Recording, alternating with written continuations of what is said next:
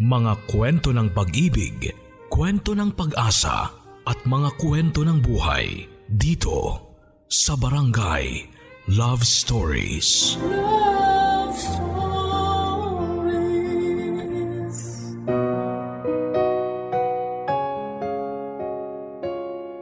Love Wins. Isa itong sikat na pahayag sa henerasyon ngayon kung saan ay mas tanggap na ng karamihan ang mga relasyon ng parehong kasarian.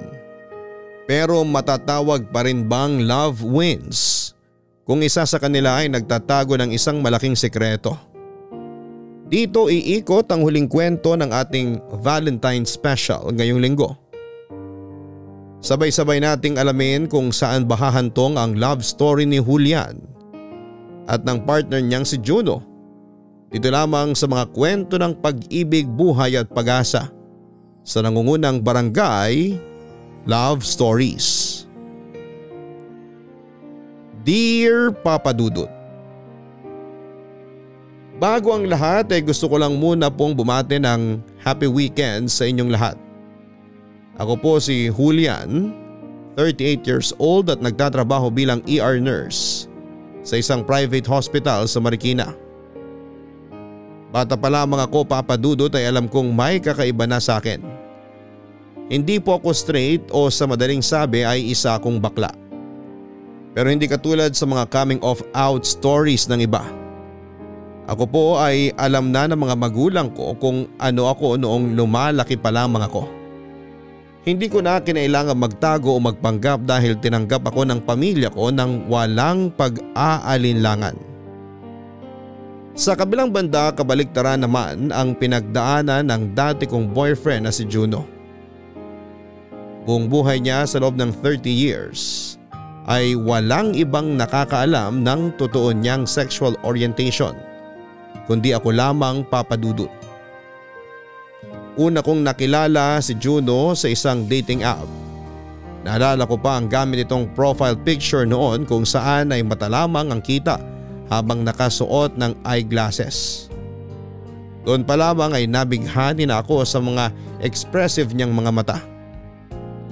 Nakipagkilala ko sa kanya papadudot at nagsimula kami bilang magkaibigan. Tumagal ng ilang buwan bago ko nakuha ang tiwala ni Juno na ipakita sa akin ang buo niyang itsura. Gwapo si Juno papadudot, makinis, matangos ang ilong. Manipis ang labi na bumagay sa mga mata niya. Sa totoo lang ay na-intimidate nga ako sa kanya dahil para siyang artista. Na-insecure ako na baka hindi ako pasok sa standards niya kaya medyo nahiya ako sa kanya noon papadudot. Lalo na po noong siya na mismo ang nag-invite sa akin para magkita kami ng personal matapos ang ilang buwan naming pag-uusap. Sa isang bar sa Quezon City namin naisipang magkita noon papadudot. Pero dahil inunahan ako ng takot at hiya, nang mga oras na yon ay nawalan ako ng tapang para lapitan si Juno.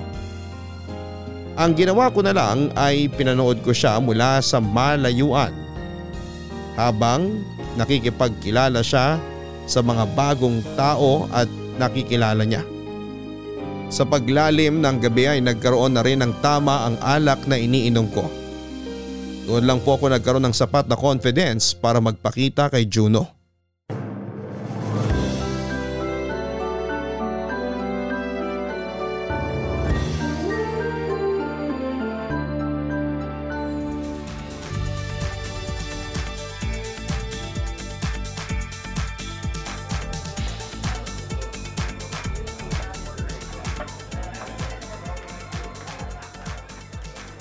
Paano yan? Una na kami sa'yo. Sigurado ka ba na ayaw mong ihatid ka na lang namin? Hindi na. Thank you na lang. Uwi na rin naman ako maya maya. Bye-bye, Juno! Keep in touch, ha? Huwag na masyado magpakalaseng, okay? Sige, sige. Masaya talaga ako na nagkakilala tayo guys. Next time ulit ha. Oo naman. Jaira, salamat. Mark, Apollo, ingat kayo sa pagmamaneo. Sana sa susunod makilala ko na si Maya at Phoebe. Totoo. Kailangan mo silang makilala. Huwag ka mag-alala. Ime-message kita kapag lumabas ulit kami. Total friends naman na tayo sa FB eh. Okay, sige, salamat. Mag-iingat kayo. Bye! Ikaw din. Bye! Ingat ka ah. O paano? Una na kami ha.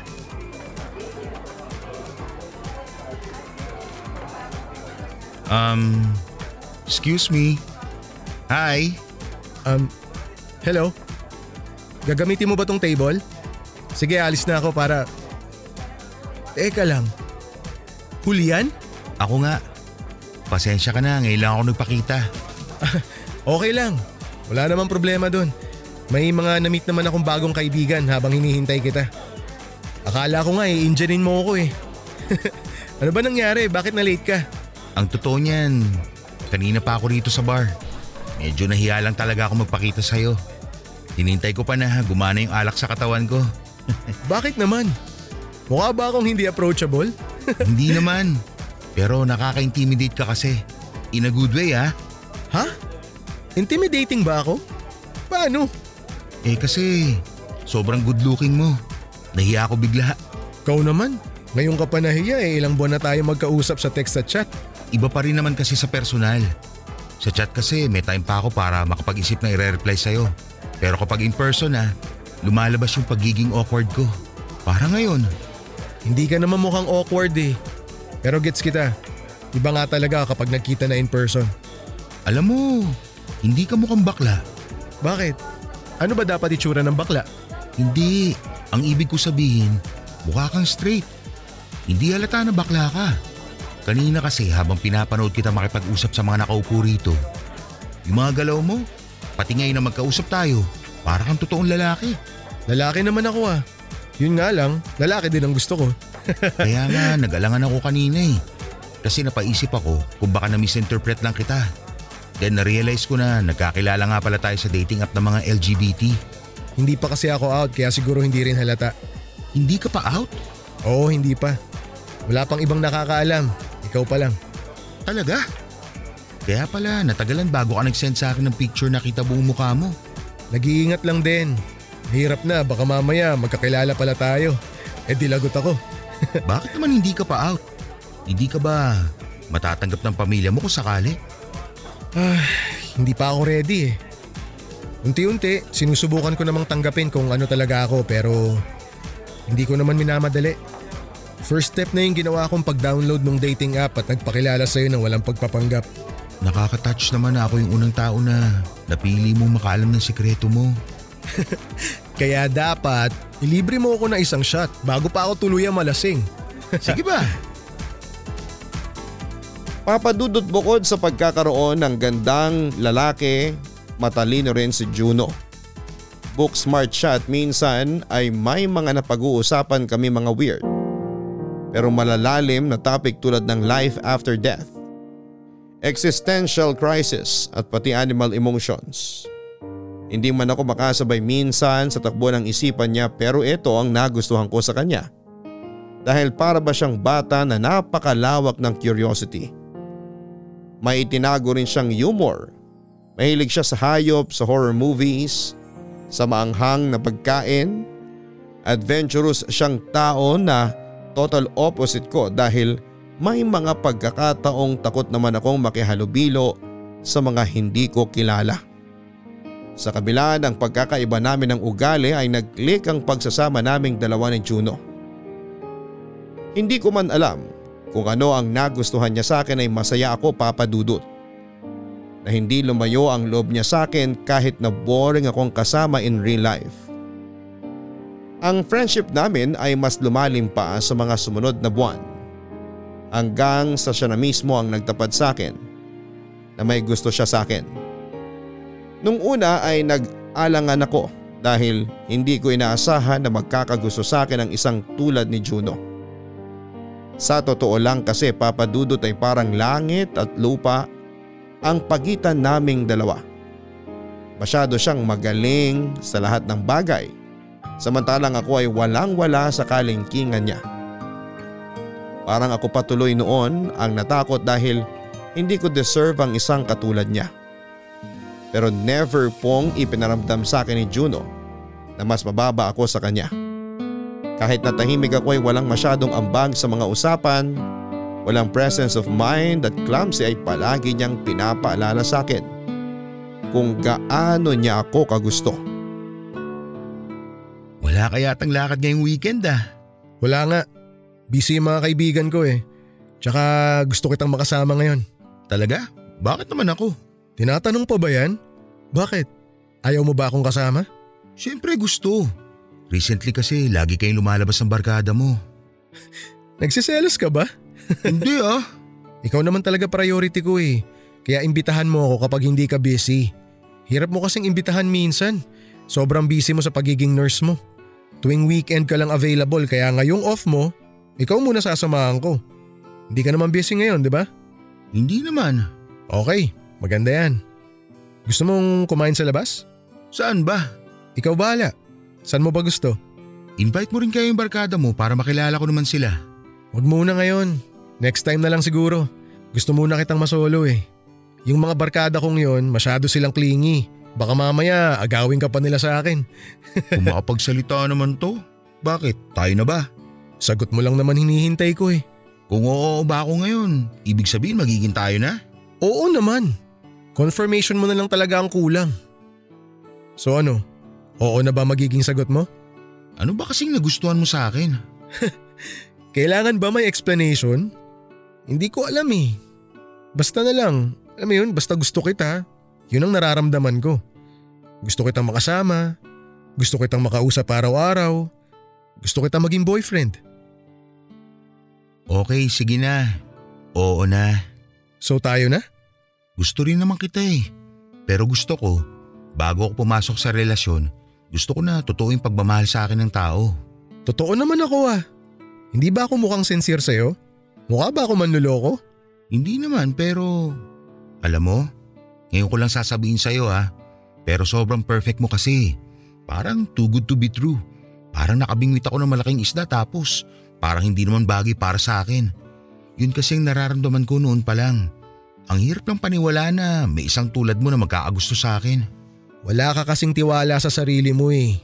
Alam mo, isang napansin ko sa'yo, hindi ka confident. Lagi mong kinukumpara ang sarili mo sa iba, kaya pakiramdam mo mas lamang sila.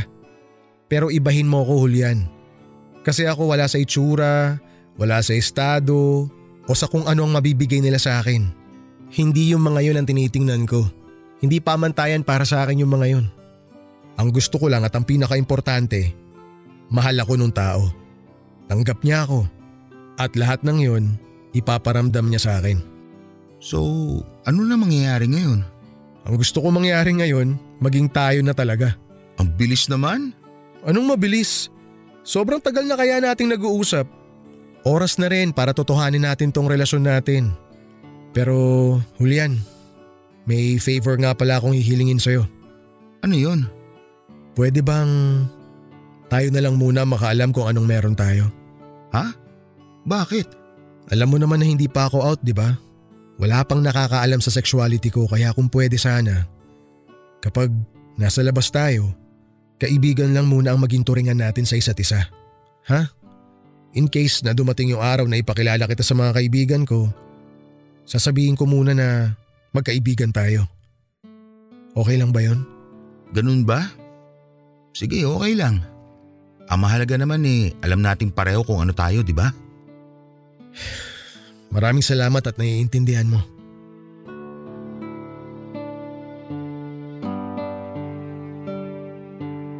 Pumayag ako na itago ang relasyon namin ni Juno Papadudut. Katulad nga ng sinabi ko ay para na ako nakabingwit ng malaking isda sa katauhan ni Juno. Hindi na ako nag-inarte pa at ibinigay ko ang hiling niya papadudot. Isa pa po ay mahirap namang pilitin ng isang tao na hindi pa ready na umamin sa publiko.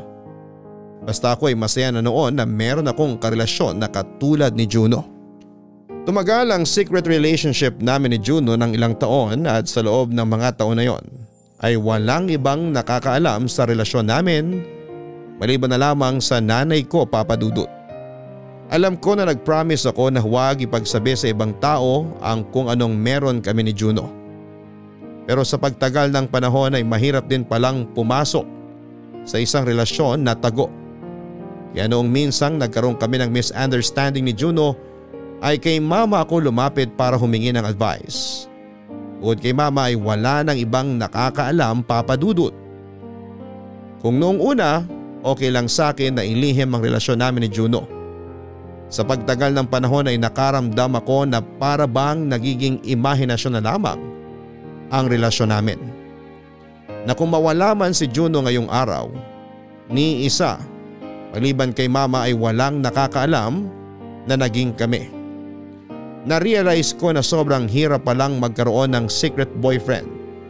At eto ang naging dahilan kung bakit nagsimulang masira ang relasyon naming dalawa. Papadudot ang mahirap sa pagiging lovers in private but friends in public na type of relationship ay nawawala ang sense of reality ninyong dalawa. Pakaramdam ko ay parang kami na hindi. Lovey ang tawagan namin in private pero kapag may kasamang iba o tuwing nasa labas ay bro ang tawagan namin sa isa't isa. Minsan nga ay nalilito na rin ako kung kailan ba ako dapat maging boyfriend kay Juno at kailan na friends lang dapat ang turingan namin. May mga pagkakataon na super sweet kami sa isa't isa pero sa mga susunod na oras ay parang hindi na kami magkakilala dahil may kasama kaming iba. Bawal din ang mag-holding hands sa labas at bawal gumamit ng words of endearment kapag may nakikinig na iba. For 5 years ay ganong klase ng relationship ang sinanay ko sa sarili ko papadudot. Dahil mahal ko siya. Pero may mga araw ding pakaramdam ko ay nagsasawa at napapagod na ako. Oo nga't mababa lamang ang self-confidence ko pero hindi ko rin po naman deserve na itago at i-deny sa mga tao. Tao lang din naman ako na nagmamahal at nasasaktan. Kaya noong minsang magkaroon kami ng chance ni Juno na mag-usap ng masinsinan ay ipinaalam ko sa kanya ang totoong nararamdaman ko. Sinabi ko sa kanya na feeling ko ay na-stuck na ang relasyon namin dahil sa ginawa naming pagtatago at hindi na ito nag-grow. Ang tahimik mo yata ngayon. Wala, may iniisip lang ako. Bakit? May problema ba? Wala naman. Lovey, alam na alam ko kapag may problema ka. Isang oras na tayo magkasama rito pero puro tango ka lang tuwing nagsasalita ako. Sabihin mo na. Ano bang meron? Iniisip ko lang kung may patutunguhan ba tong relasyon natin. Ha? Bakit mo naman iniisip yan? Halos five years na tayong dalawa. Pero pakiramdam ko never naging official tong relasyon natin eh. Anong ibig mong sabihin? Kulang ba yung efforts ko para iparamdam sa'yo na totoong mahal kita? Hindi naman kulang. Sobra-sobra nga yung pagmamahal mo sa akin eh. O yun naman pala eh. Bakit mo nasasabi yan? Sobra-sobra nga pero limited naman. Parang sa isang araw, sa loob ng 24 hours, 5 hours lang tayo magjowa. Pagkatapos nun magkaibigan na lang. Di isa ba sa mga kaibigan mo kilala ako? Sa pamilya mo? Lovey, alam mo naman na hindi pa ako out, di ba? Alam ko, pero hanggang kailan? Forever na lang ba tayo magiging ganito? Sinusubukan ko naman eh. Gusto ko na ring mag-out pero hindi pa talaga ako ready. E paano naman ako? Boyfriend mo nga ako pero parang kabit ako kung magtago. Bawal ako makilala ng mga kaibigan mo kasi baka makahalata sila. Bawal sa pamilya mo kasi baka magduda sila. Bawal tayo mag-date sa labas ng suite. Bawal magsuot ng couple shirts. Bawal magtabi o magsagian man lang in public. Ang daming bawal. Then na-realize ko, mali ba itong ginagawa natin? Kasi wagas kung itago mo ako eh. Alam ko na mahirap sa part mo tong setup natin. Pero please, tiisin mo na kahit konti na lang. Please, nagmamakaawa ako sa'yo. Hindi ko alam. Nawawalan na rin kasi ako ng gana. Lovey, konting panahon na lang yung hinihingi ko, please. Maniwala ka sa akin, Julian. Hindi ko gustong gawin to pero sa ngayon, ito ang kailangan natin eh. Maghintay muna tayo sandali. Bakit kasi ayaw pang ipaalam sa ibang tao na bakla ka? Hindi naman kasi ganun kadali yun para sa akin eh. Bakit ako? Nagawa ko naman mag-out ng walang kahirap-hirap ah. Kasi maswerte ka dahil may mga magulang ka na mahal na mahal ka. Ako may mga magulang ako na sarado ang pag-iisip na hindi kayang tumanggap ng mga bagay na hindi normal sa nakagawian at nakalakihan nilang buhay. Ipaintindi mo sa akin baka sakali matulungan kita. Hindi, sorry, pero sa problema kong to hindi mo ako matutulungan. Naalala mo pa ba yung kapatid ko? Yung kuya mo na namatay na? Oo, Siya nga, alam mo bang namatay siyang mag-isa? Hanggang sa huling hininga niya, hindi siya pinatawad ng mga magulang namin. Alam mo kung bakit? Kasi bakla siya. Simula nung umamin siya na bakla siya, pinalaya siya sa bahay. Namuhay siya ng mag-isa. Hanggang sa dinapuan siya ng AIDS. Namatay siyang mag-isa, Julian. Dadalawa na nga lang kaming magkapatid. Pero natiis nila si kuya dahil hindi nila matanggap na bakla ang kapatid ko. Alam mo ba kung anong pressure nun sa akin? Alam mo ba yung takot na nararamdaman ko tuwing iniisip ko na pwede rin mangyari sa akin yun kapag nag-out ako sa mga magulang ko? I'm sorry. Hindi ko alam na ganyan pala ang pinagdadaanan mo. Pero huwag kang mag-alala. Malalaman at malalaman din naman nila ang totoo eh. Kasi gagawin ko rin ang ginawa ni kuya. Mag-out din ako sa kanila kasi mahal kita. Gusto kitang ipaglaban pero sana maintindihan mo na hindi ko pa kaya sa ngayon. Gagawin ko yun, pero hindi pa sa ngayon. Hayaan mo na yung mga sinabi ko. Kaya kong tiisin tong tago-relasyon natin. Basta ipangako mo hindi masasayang tong pagtatagong ginagawa nating dalawa. Dahil ayoko magtiis ng mahabang panahon para sa wala. Promise, hindi masasayang ang pagtitiis na gagawin mo. Hindi kita bibiguin. Salamat.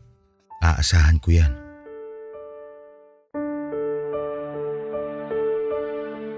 Papadudot wala naman akong magagawa pa kung ayaw pa talagang mag-out ni Juno. Ako na lang ulit ang umintindi. Siguro'y ganon talagang nagagawa ng pag-ibig. Kaya mong isakripisyo ang lahat pati sarili mo para sa taong minamahal mo.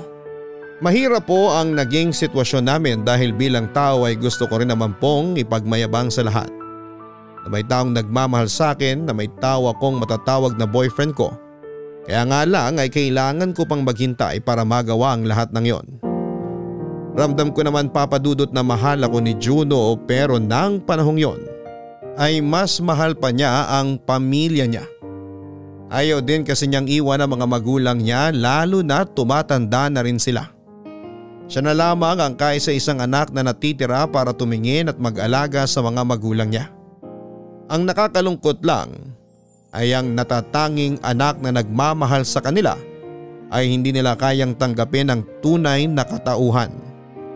Nakakalungkot na isipin papadudot na may mga magulang na kayang ipagtabuyan ng mga anak nila dahil lang sa kanilang sexual orientation.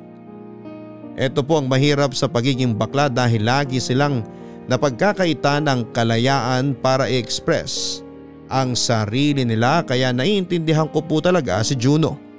Yun nga lang sa kabila ng open communication naming dalawa ay nagpatuloy na lumaylay ang relasyon namin ni Juno.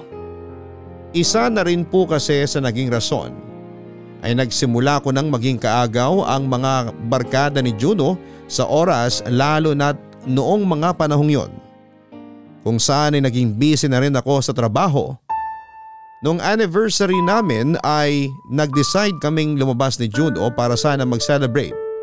Pero sa kasamaang palad ay nagkaroon ng emergency ang isa sa mga kaibigan nito dahilan para hindi matuloy ang plano namin.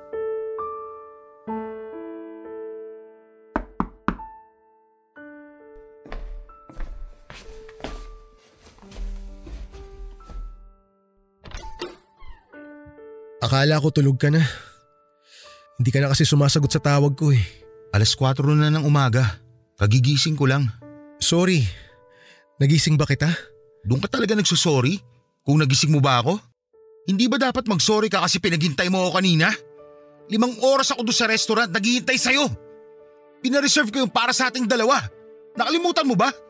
Hindi mo ako sinipot sa date natin, Juno. mag explain ako. Pwede bang pumasok muna? Sige, pumasok ka. Salamat. Umupo ka kung gusto mo. Baka napagod ka eh.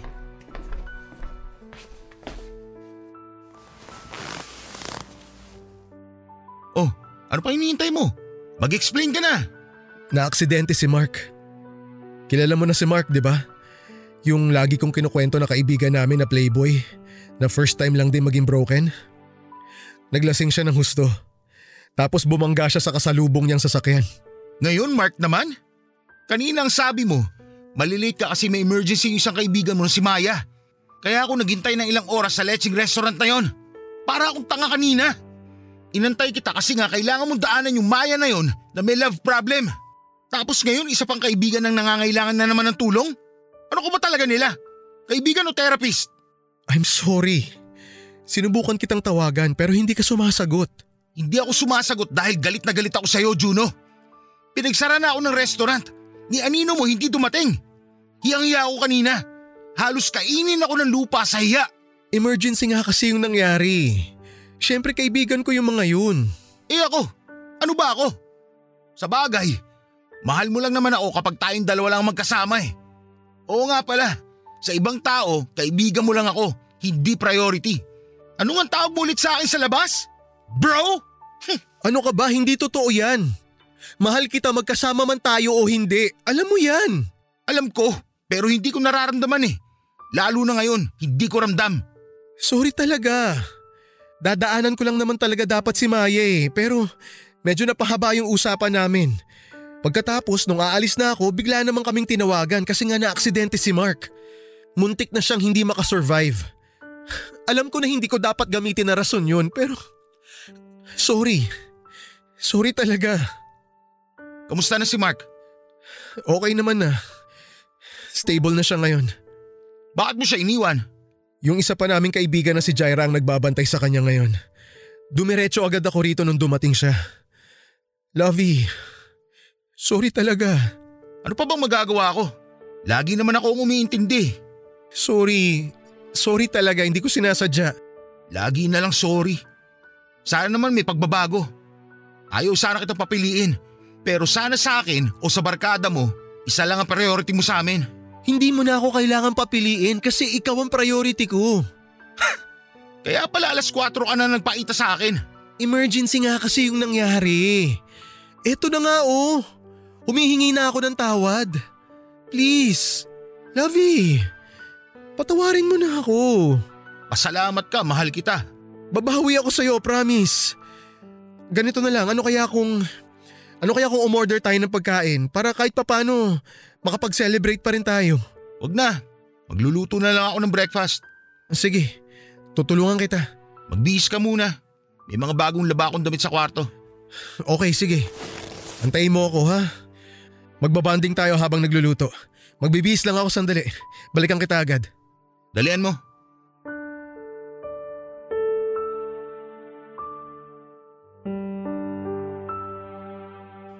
Papadudod sa kasamaang palad after noon ay wala pa rin nagbago kay Juno. Mas priority pa rin niya ang barkada niya. Isang tawag lang nila ay always ready siya to the rescue. Hindi ko naman siya masisisi dahil may pagka people pleaser din kasi si Juno. Sa totoo lang ay pinagseselosan ko na nga ang mga kaibigan niya dahil mas marami pa siyang oras kasama ang barkada niya sa labas kesa sa akin. Kung kami naman ang magkasama ay palagi lang kaming nasa apartment ko dahil hindi naman namin nagagawa sa labas sa mga ginagawa namin in private.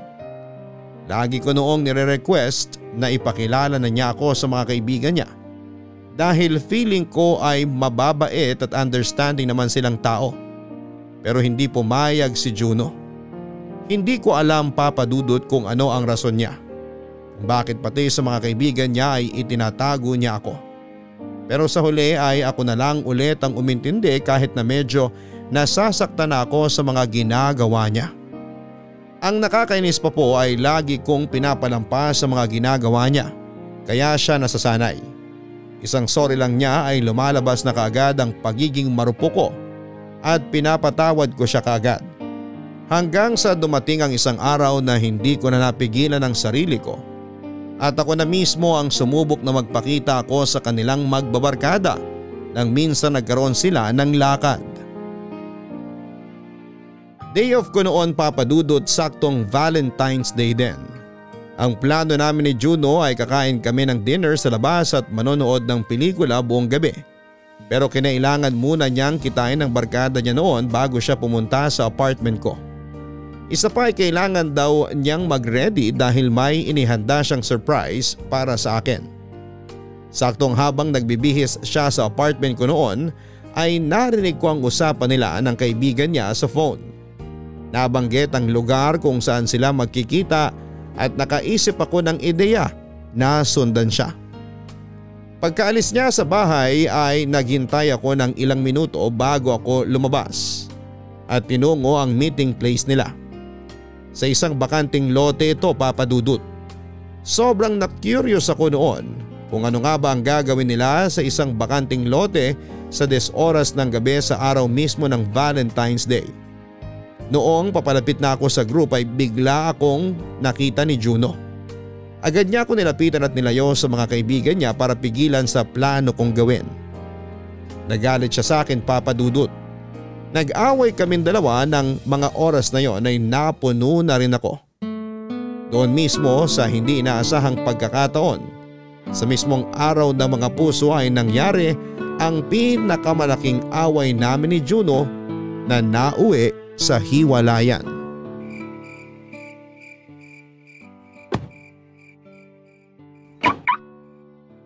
Julian?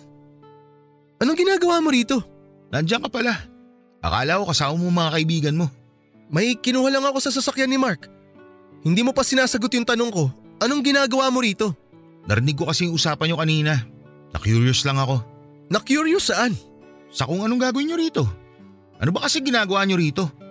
May ritual ba kayong ginagawa tuwing Valentine's Day? Alam mo, bumalik ka na sa apartment. Mag-ayos ka na. Pagkatapos ko rito, pupuntahan kita agad. Aalis tayo. Saglit na lang to. Nakabihis na ako. Ready na ako anytime. Hintayin na lang kita rito. Antayin mo na ako sa apartment mo. Wag na dito. Dito na lang ako. Alam mo, mas maganda ko ipakilala mo na lang ako sa kanila. Total, nandito naman na yata kayong lahat eh. Julian! Hindi ka ba nakikinig sa sinasabi ko? Bakit ka sumisigaw? Ang kulit mo kasi! Bakit? Natatakot ka ba na malaman ng mga kaibigan mo na boyfriend kita? Natatakot ka na malaman nilang bakla ka? Ano bang pinagsasabi mo? Bakit mo ginagawa to ngayon? Tatanong lang ako. Seryoso ka ba talaga? Mag-aaway tayo ngayon? Ngayong araw na to? Ikaw ang nauna eh. Anong ako? Eh ikaw to nagpunta rito para imbestigahan ako. Ano ba kasi ang gagawin nyo? Hindi ko ba pwedeng malaman? Yun lang naman ang gusto ko eh. Magbabaon kami ng time capsule para sa future naming magkakaibigan. Happy ka na? Ay, sobrang happy. Sana in-inform mo kaagad ako na may special event pa pala kayo magbabarkada. Sa Valentine's Day mismo ha? Sa araw ng mga magjojowa. Okay, gets. Alis na ako. Julian naman, parang tanga oh. Parang tanga? Mas importante yung mga kaibigan mo kaysa sa akin. Tapos ako yung parang tanga? Eh di sa kanila ka na. Ibibigay na kita sa kanila. Kung mas mahalaga sila kaysa sa akin, kung mas gusto mo sila makasama kaysa sa akin, di kita pipigilan. Di sumama ka sa mga yon. Lavi, sandali lang. Huwag mo akong malavi-lavi. Araw natin dapat to eh. Para sa atin dapat to. Pero anong ginagawa mo? Iniwan mo ako sa apartment para sa kung anumang chechi-boreching meron kayo. Alam mo Juno, pagod na ako humingi ng oras sa'yo. Hindi ko dapat hinihingi yun eh. Dapat ikaw mismo ang kusa nagbibigay ng oras sa akin. Pero hindi eh. Kailangan ko pang hilingin yun. Nahawa na ako sa sarili ko, alam mo ba yon? Para akong bata naghahanap ng pagmamahal. Please, wag naman nating gawin to ngayon. Hintayin mo na lang ako sa apartment. Sige na. Mag-cool off muna tayo. Ano? Samahan mo muna yung mga barkada mo. Mukhang mas kailangan kanila. Lavi, wag mo naman gawin sa akin to. Mag-usap na lang ulit tayo kapag ready ka na pumasok sa totoong relasyon. Isang relasyon kung saan hindi mo ko tinatago ng parang kriminal. Isang relasyon na kaya mo ipagmayabang sa lahat ng tao. Isang relasyon kung saan ako ang pipiliin mo kahit sa anuman. Yun ang gusto kong relasyon, Juno. Na sa ngayon, hindi mo pa kayang ibigay. Sige, halika na. Ipapakilala na kita sa kanila. Tara. Wag na. Ayoko masira yung mood yung lahat. Nakakahiya sa barkada mo. Hoy! Julian! Julian, sandali!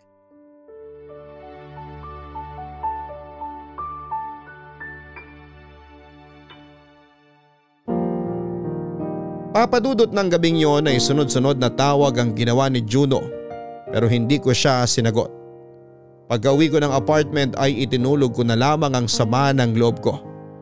Hindi rin po kasi ako makapaniwala na ako mismo ang nakipaghiwalay kay Juno.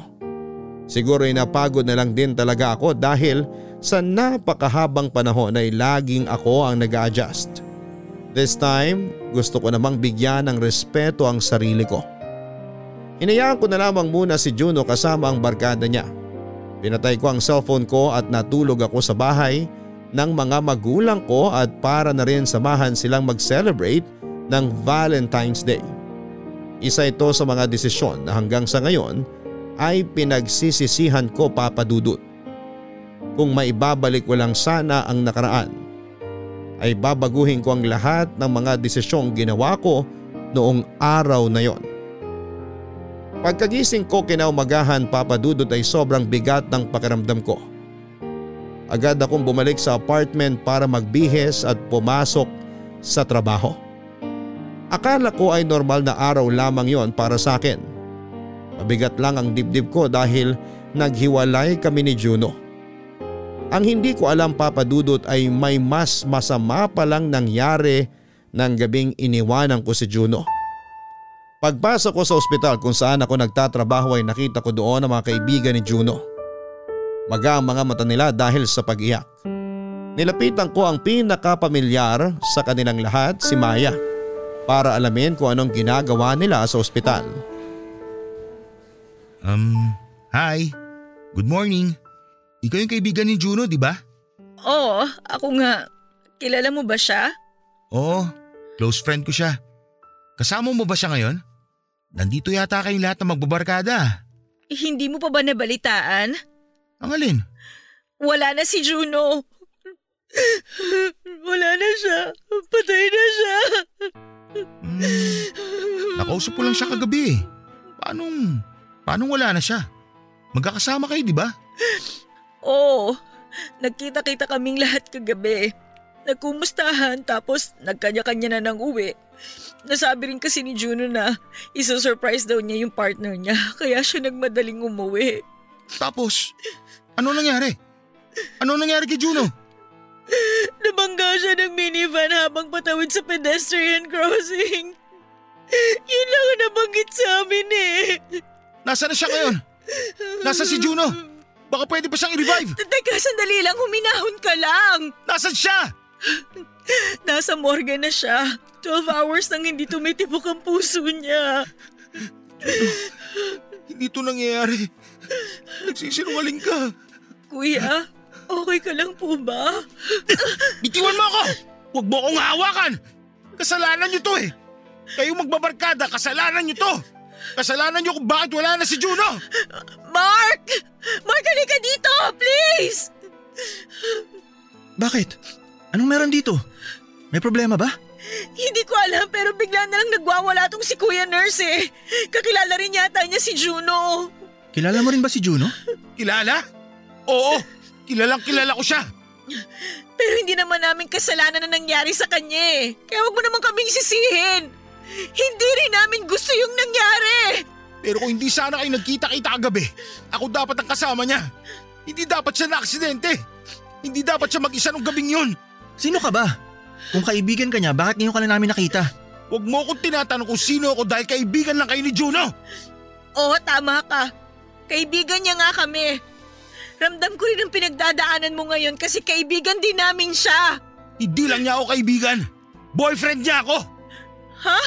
Boyfriend? Ano pinagsasabi mo? Ikaw ba yung pupuntahan niya dapat kagabi? Ako nga. Pero mas pinili niya samahan kayo, hindi ako. Alam niyo ba na sobrang galit na galit ako sa inyo? Kasi inagaw niyo sa akin ang atensyon niya. Tapos ngayon sasabihin niyo sa akin na wala na siya? Na wala na ang boyfriend ko? Huminahon ka lang, okay? Hindi namin alam na may boyfriend si Juno. Hindi nga namin alam na... na bakla siya. Gusto mo ba siyang makita? Kung gusto mo siyang makita ngayon, puntahan mo na siya ngayon kasi kukunin na siya mamaya ng mga magulang niya. Nasa morgue siya ngayon. Kasalanan niyo lahat to. Tandaan niyo yan. Alam mo ba? Hindi ko alam. Nagulat rin ako eh.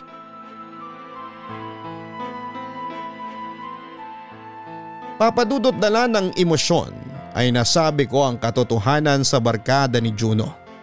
Wala din naman ang rason para itago ito dahil patay na si Juno. Ayon sa kanyang death certificate ay namatay si Juno dahil sa internal bleeding at brain injury. Sinubukan pa siyang i-revive ng mga doktor sa ospital pero hindi na siya nakasurvive. Samantala ay mabilis din namang nahuli ng mga pulis ang nakabundol kay Juno Pero agad din po itong nakapagpiansa matapos makipagsettle sa pamilya ni Juno. Pagkatapos ng araw na yon ay pinilit kong tapusin ang trabaho ko kahit na hindi na ako makapag-focus sa ginagawa ko papadudot.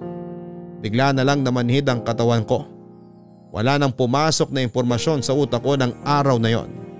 Ang tanging tumatakbo na lamang sa isipan ko ay kung paano ko inaway si Juno ng gabing yon. Sobrang laki po ng pagsisisi ko na sinaktan ko siya ilang oras bago siya bawian ng buhay. Sobrang hirap sa part ko papadudot na ang huling alaala namin sa isa't isa ay tampuhan at hindi pagkakaintindihan. Kung kailan ako sumabog ay saka naman nangyari ang bagay na yon. Ang malala pa ay hindi ko na magagawang humingi ng tawad sa kanya. Hindi ko na mababawi ang mga masasakit na sinasabi ko sa kanya.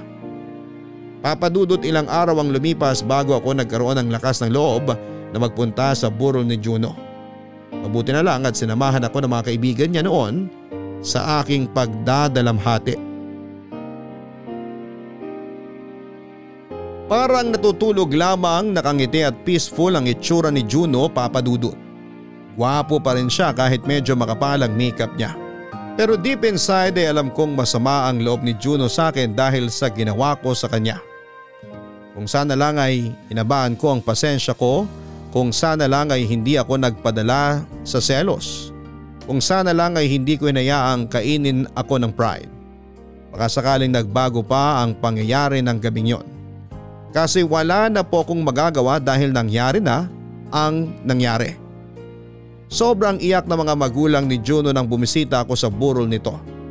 Hindi ako naawa sa kanila papadudot dahil alam ko kung ano ang hirap ng pinagdaanan ni Juno para lamang ma-please ang mga magulang niya. Ikinulong nila ang anak nila sa isang sitwasyon kung saan ay nakatali ang mga kamay niya. Kung sana'y tanggap lang nila ang totoong katauhan ni Juno e di sana'y maaga nitong na-enjoy ang buhay niya. Sana'y wala siyang itinago at hindi nagpanggap. Nakakalungkot lang na isipin na hindi na magagawa ni Juno ang mga bagay na yon papadudot. Mahirap po ang magluksang mag-isa. Pero ramdam ko ang suporta sa akin ng mga kaibigan ni Juno. Hindi nila ako pinabayaan at kahit na hindi nila ako masyadong kilala ay sinigurado nilang nasa mabuti akong kalagayan sa mga panahong nagluluksa ako at malaki ang pasasalamat ko sa kanila nang dahil doon. Ngayon ay gets ko na kung bakit hindi maiwan-iwan ni Juno ang barkada niya dahil mababait silang tao. Kaya naman noong magkaroon ako ng oras ay kinausap ko ang isa sa kanila para humingi ng tawad.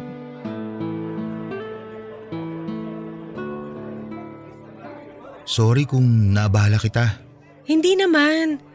Maaga akong natapos sa trabaho kaya marami akong time ngayon. Jaira, tama ba? Oo, ikaw naman si Julian? Ako nga. Nasabi sa akin ni na Maya at Mark na ikaw daw ang boyfriend ni Juno. Sorry pala nung araw na yon. Sobrang nadala lang talaga ako ng emosyon kaya kung ano-ano na nasabi ko. Okay lang, wag mo nang intindihin yun. Lahat naman tayo na shock sa nangyari eh. Kaya anuman ang nagawa natin nung araw na yon, lahat valid. Pero hindi ko alam na may boyfriend pala si Juno. Wala talaga nakakaalam. Siguro nagulat din kayo lahat nung malaman yung bakla siya. Sobra! Pero at the same time, nag-guilty rin kami kasi sa tagal ng pagkakaibigan namin, hindi kami aware sa totoo niyang sexuality. Ayaw niya talagang ipaalam. Ako lang siguro ang taong nakakaalam ng sikreto niya. Matagal na ba kayong dalawa? Five years na kami. Talaga? Matagal na pala at never naming nalaman. Ang galing ni Juno magtago ha? Masikreto talaga si Juno. Ganun naman yun eh. Karaniwan nga, sinasarili lang niya ang mga problema niya. Gusto kasi niya na siya mismo magbibigay ng mga solusyon sa mga problema niya sa buhay. Sobrang selfless niyang tao. Sinabi mo pa. Alam mo ba na siya ang takbuhan namin pagdating sa love problem? Ang hindi namin alam, maging siya pala may sarili ding problema. Kung nag-open lang sana siya sa amin, hindi kami nagigilty ng ganito ngayon. Yun nga hindi maganda sa kanya eh. Palagi niyang inuuna ang problema ng iba kesa sa sarili niyang problema. Yun ang hindi ko na-realize. Na ako lang ang tanging sandalan ni Juno sa mga problema niya. Lalo na't ako lang ang pwede niyang sabihan ng mga pinagdadaanan niya. Ang tanga ko kasi eh. Pinairal ko yung pagiging sarado ng utak ko. Kung pwede lang sanang bugbugin ang sarili ko, matagal ko nang ginawa. Huwag mong sisihin ang sarili mo. Wala namang may gusto sa nangyari. Pero sana, mas napagaan ko ang loob niya bago siya namatay. Namatay na lang siya na masama ang loob dahil hiniwalayan ko siya nung time na nakipagkita siya sa inyo. Kaya pala matagal siyang nawala. Ang sabi niya sa akin, pinalitan niya yung bagay na ilalagay sana niya sa time capsule. Para saan ba kasi yung time capsule na yon? Para sa barkada namin. Para sa future namin. Tapos after 10 years, bubuksan namin yung ibinao naming time capsule para makita ang difference ng buhay namin noon at buhay namin ngayon. Anong nilagay ni Juno sa time capsule niyo? Hindi ko alam eh. Basta papel na nakatupi. Feeling ko sulat. Tapos after 10 years siya pabubuksan? Oo, sa 2028 pa. Mas naging meaningful tuloy yung time capsule na yun dahil sa nangyari. Yun na ang memories naming magbabarkada. Mga alaala kung kailan buo pa kami. Mabuti nga kayo, may magandang memory. Ako kasi, yung huling memory ko sa kanya, sobrang pinagsisisihan ko talaga. Kilala naman natin si Juno. Hindi yun nagtatanim ng sama ng loob. Gets niya lahat ng nangyayari. Kaya gets din niya kung bakit nakakagawa tayo ng pagkakamali. So, ikaw pala dapat yung pupuntahan niya nung Valentine's Day? Lalabas sana kami para kumain eh pero may iso-surprise daw siyang tao. Katatapos lang namin mag-away nun eh. Dahil sa sobrang sama ng loob. Pinatay ko yung phone ko tapos kinamama na ako natulog. Kung alam ko lang talaga, sana hinintay ko na lang siya matapos. Sana hindi ko na lang siya inaway. I'm so sorry, Julian. Alam kong sobrang sakit ng nararamdaman mo ngayon. Sa totoo lang, hindi siya maipaliwanag sa salita sa sobrang sakit. Ang magagawa lang namin sa ngayon eh, suportahan ka. Nandito lang kami. Kaming barkada ni Juno para alalayan ka. Maraming salamat.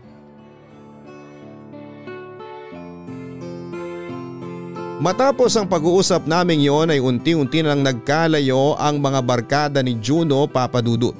Huling nakita ko silang buo ay noong libing na mismo ni Juno. Pagkatapos noon ay ilan sa kanila ang lumipad sa ibang bansa para magtrabaho at magbagong buhay. May ilang kinasal at bumuo ng sariling pamilya at ang iba naman ay nagpakalayo-layo at tumira sa probinsya. Sa kanilang lima ay naging close ko si Jaira Tuwing namimiss ko si Juno noon ay si Jaira ang kinakausap ko para alalahanin ang namayapa kong nobyo. Pero kalaunan ay unti-unti rin kaming lumayo sa isa't isa. Lalo na noong nagkaroon na rin ng sariling pamilya si Jaira. Understandable naman yon papadudot dahil sa reality ay nagkakawatak-watak rin ang magbabarkada. Lalo na kapag nagkaroon na sila ng ibang priorities sa buhay. Pero after 5 years simula noong namatay si Juno ay muling nabuo ang barkada. Umuwi sa Pinas para magbakasyon ng ilan sa kanila kaya naisip nilang magkaroon ng mini reunion. Nabalitaan ko ito noong makita ko ang post ni Jaira sa Facebook. Noong makita ko silang lima sa pictures ay nakaramdam ako ng lungkot dahil hindi na sila kumpleto. Kaya naisip ko na in behalf of Juno ay bubuuin ulit namin ang barkada sa pamamagitan ko. Kinausap ko si Jairo kung pwede bang magkita-kita ulit kaming lahat. Kasabay nito ay isang pabor ang hiningi ko sa kanila.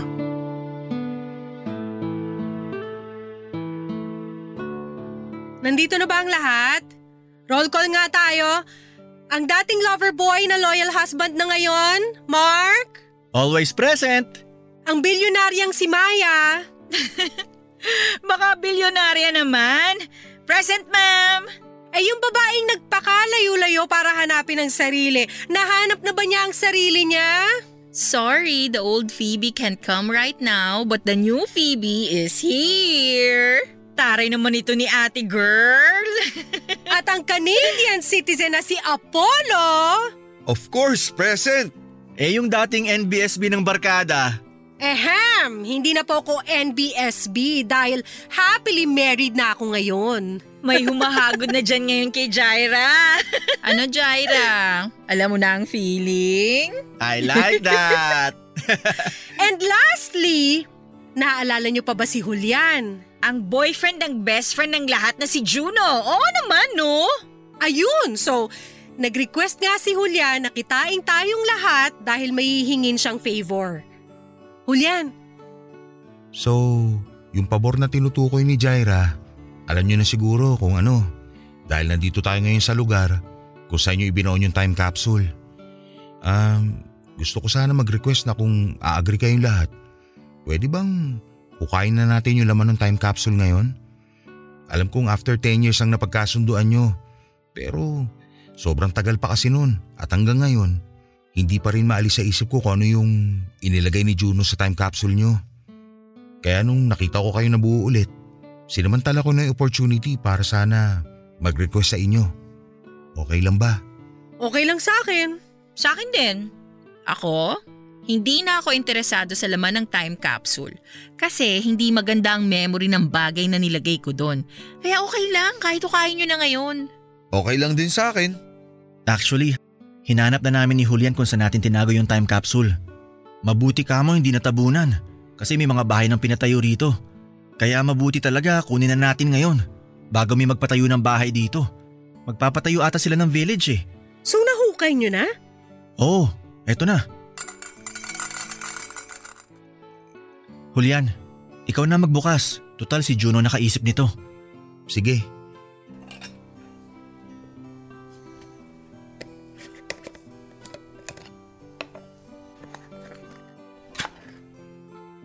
Kanino tong 20? Oh, akin yan. Natupad mo ba yung promise mo? Oo naman. Hindi na lang 20 ang laman ng bulsa ko ngayon. May credit card na, may debit card na, may platinum card. Lahat na ng card! Eh ito, Ay, yung wedding ring na yan? Akin yan. Tapon nyo na lang. Di ko na kailangan. Amin na lang, isasanla ko. itong bracelet, Sa akin yan. Bracelet to ng girlfriend ko. itong picture. Obviously sa'yo, Jaira. Salamat! Aba, wala nagbago sa itsura ko ah. Then itong papel kay Juno? Sa kanya nga, yan yung sinasabi ko na last minute pinalitan ni Juno. Sa pagkakatanda ko, maglalagay siya sana ng rainbow flag eh. Ah! Kaya pala rainbow flag! OMG! Oo nga! O ano, anong meron dyan sa papel? Sulat. Love letter. Para sa akin.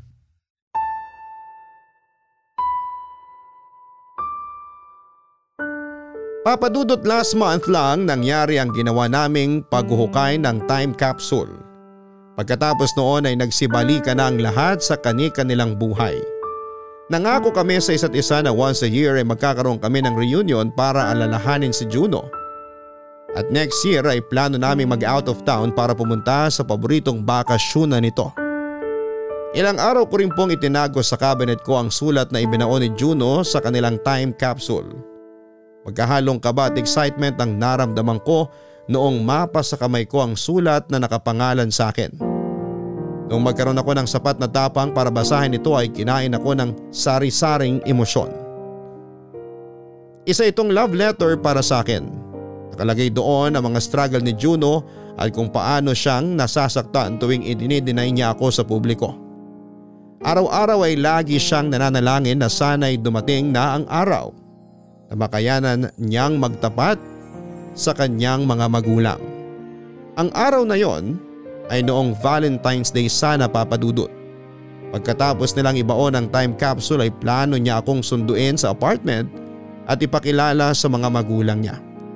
Plano na dapat niyang mag-out sa mga magulang niya ng gabing yon pero sa kasamaang palad ay hindi na siya nakarating sa apartment dahil nabangga siya ng van. Nakalagay din sa sulat kung gaano niya ako kamahal at gagawin niya ang lahat para makabawi sa lahat ng sacrifices ko. Isinulat niya ito para na rin may balikan kami after 10 years para alalahanin na Ang araw kung kailan nakipag-break ako sa kanya ay ang araw din na napagtanto niyang mas mahalaga ako sa kanya kumpara sa masasabi ng mga magulang niya. Plano niya akong suyuin ang gabing yon pero tadhana na rin siguro ang nagdesisyon. Papadudot alam kong masakit ang naging kwento naming dalawa ni Juno. Pero naisip kong ibahagi ito sa inyo at sa lahat ng inyong mga avid listeners ng Barangay Love Stories. Para na rin ipaalam na better sweet man ang naging ending namin ay proud ako na naging boyfriend ko si Juno. Ngayon ay gusto kong ipaalam sa lahat na minsan ay nagkaroon ako ng karelasyon na itinago man sa publiko ay mas totoo naman kesa sa relasyong hindi nagtatagal sa ngayon. Dito na po nagtatapos ang aking sulat papadudot. Maraming salamat po sa pag-share. Ang inyong forever kapuso at kabarangay, Julian. Lahat po tayo ay deserve ang umibig at ibigin regardless sa age, sexuality at status. Kaya mga kabarangay hiling namin na sa panahon ngayon ay mas maging open na tayo sa mga bagay-bagay. Hayaan nating sumaya ang mga tao sa buhay na pinili nila lalo na kung wala naman silang nilalabag na batas at taong tinatapakan. Lagi nating tatandaan na ang buhay ay maikli lamang. Huwag natin itong sayangin sa pagtatago at pagpapanggap dahil baka sa huli ay ito ang ating pagsisihan. Hanggang sa muli ako po ang inyong si Papa Dudut sa mga kwento ng pag-ibig, buhay at pag-asa. Sa Barangay Love Stories Number 1 Mga kwento ng pag-ibig, kwento ng pag-asa at mga kwento ng buhay dito sa Barangay Love Stories. Love Stories.